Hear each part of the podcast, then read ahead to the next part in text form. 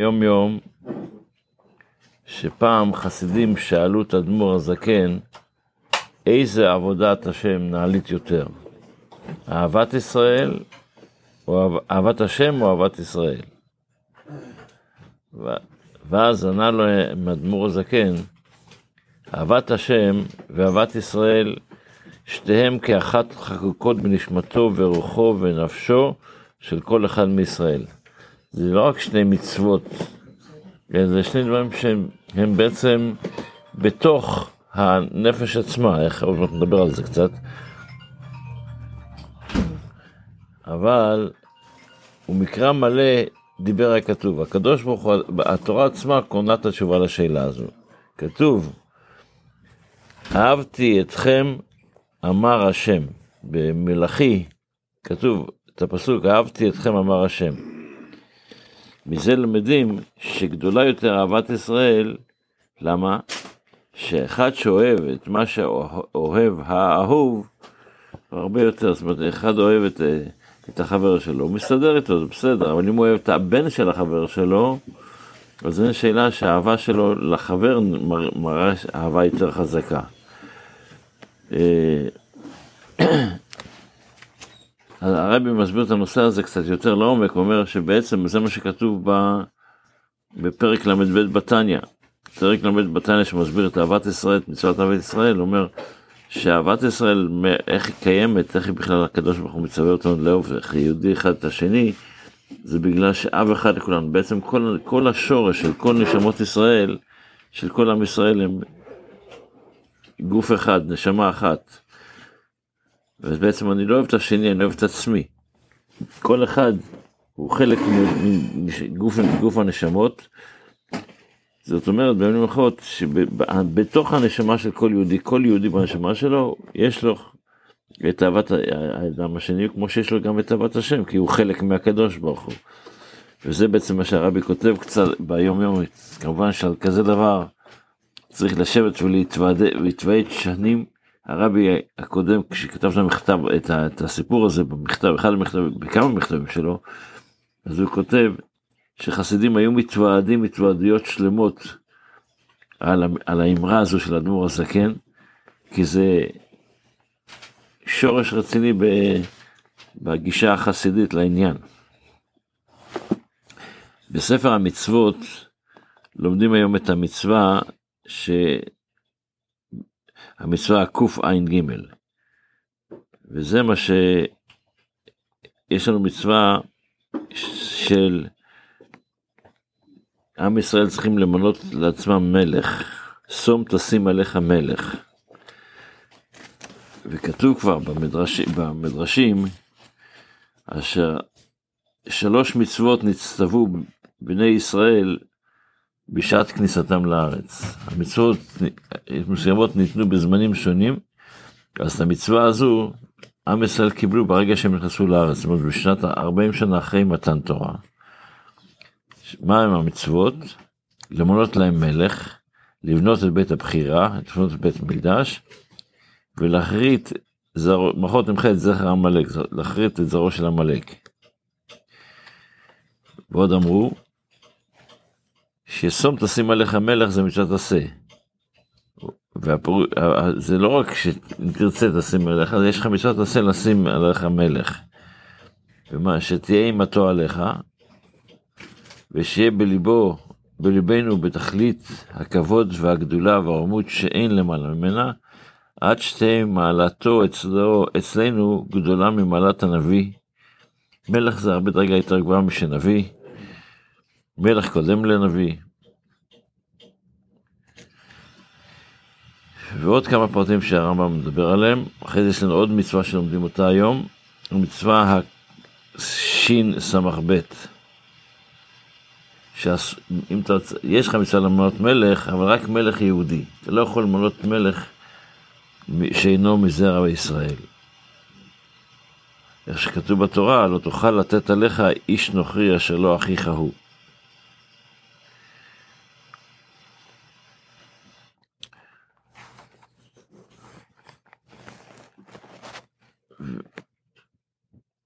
ו...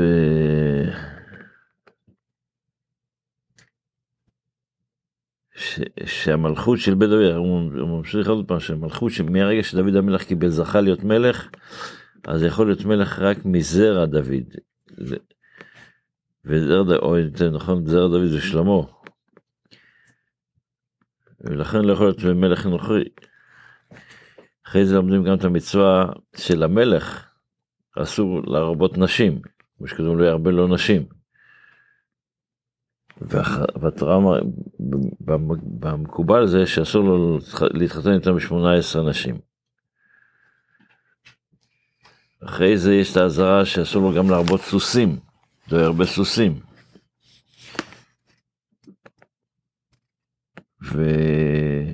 ואחרי זה יש את המצווה שס"ה, שהקדוש ברוך הוא כותב שאסור לו למלך גם כן להרבות כסף, הוא לא צריך להיות אדם עשיר, שיהיה לו הרבה הרבה, כן, צריך שיהיה לו עשיר כי אנחנו נותנים כבוד לאנשים עשירים, אבל העשירות זה לא, זה לא כסף שלו, זה כסף של, של העם, לא של עצמו, עם כל מיני פרטים בעניין. אלה המצוות שלומדים אותם היום בספר המצוות. בתפילה אנחנו בקטע אין כאלוקינו בקווה, מה שנקרא, ואתמול הסברנו קצת את הנושא הזה שאין כאלוקינו, אין כאדוננו, כמלכנו, אבל האמת היא שאם שמים לב, יש פה כמה דברים, אמרנו שנלך לחזור בזה עד שננסה להבין את הרעיון קצת יותר מעניין. אז מי ששם לב, אז אתמול אמרנו שיש, זה מתחיל מאין כאלוקינו, עובר למי כאלוקינו, ואחרי זה נודה לאלוקינו, שזה ראשי תיבות אמן, אבל יש לזה המשך. אחרי זה יש ברוך אלוקינו, אתה אלוקינו. זה חמש דרגות. מדברים פה על חמש דרגות שונות, שיש לכל דרגה אה, שפע מסוים, איך שהקדוש ברוך הוא מאיר לעולם הזה. ואחרי זה יש עוד, לכל אחד מהם, בכל אחד מהם יש אלוקינו, אין כאלוקינו, אין כאדוננו, אין כמלכנו, אין שזה ארבע אותיות כנגד, ארבע, ארבע אותיות זה שם הוויה.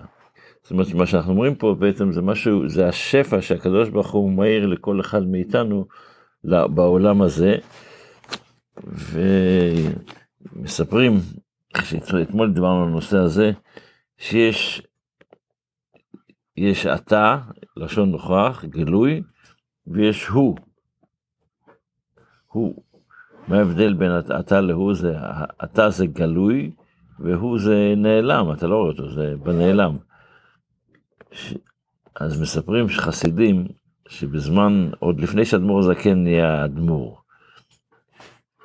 אז בתקופה מסוימת הוא היה תלמיד, תלמיד חבר של רב מנחם מנדל מהדוק, רב מנדל מוויטבסק.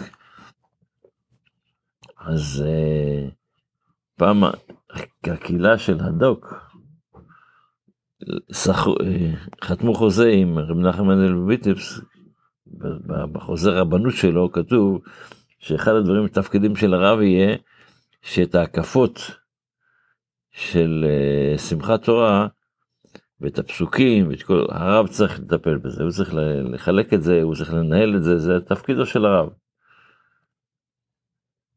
והרב אה, מגיע שמחת תורה, ומנחם בדיוק מתחמק מלעשות את זה.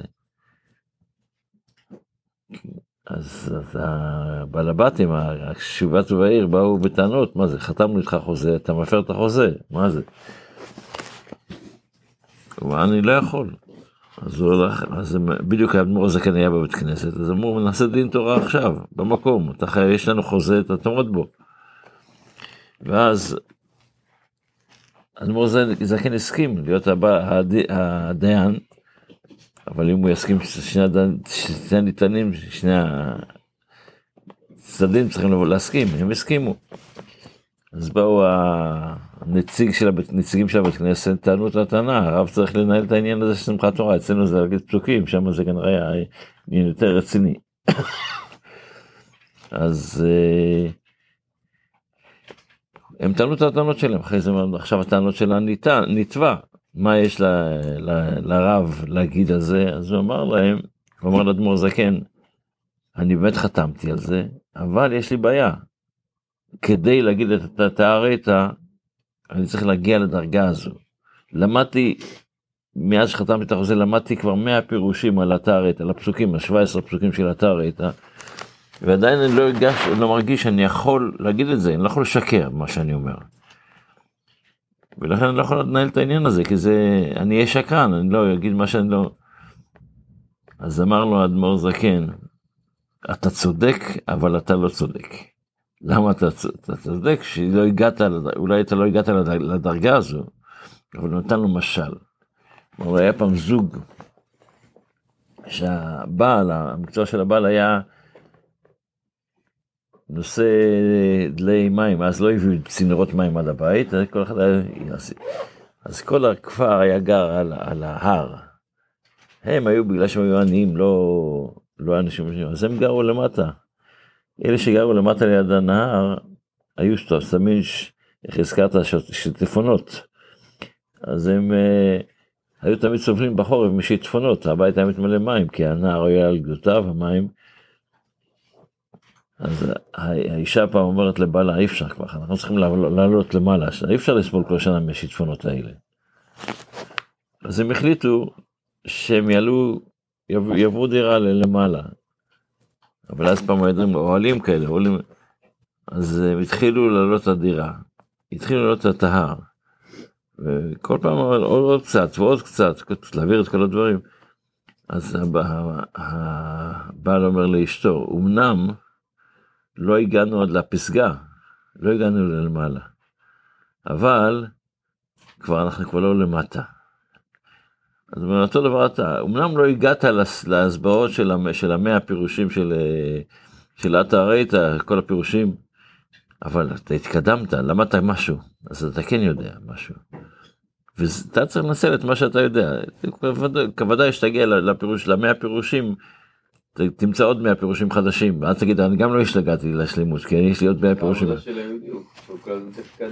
בדיוק, וזו הנקודה, שאנחנו אומרים מצד אחד, מה שאתה יודע זה אין כאלוקינו, זה, זה אתה, אתה הוא אלוקינו, אתה, כן, מה שאתה מכיר, אבל יש, תדע שיש עוד מה מאוד מאוד לעשות, להתקדם תמיד יש עוד ועוד.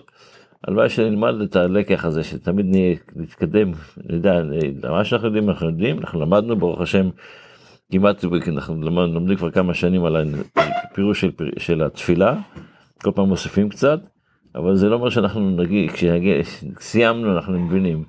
צריך להתחיל ללמוד מחדש, לדעת שיש עוד ועוד ועוד, שיהיה לנו רק את הכוח לזה, והבריאות, וכל בשורות טובות.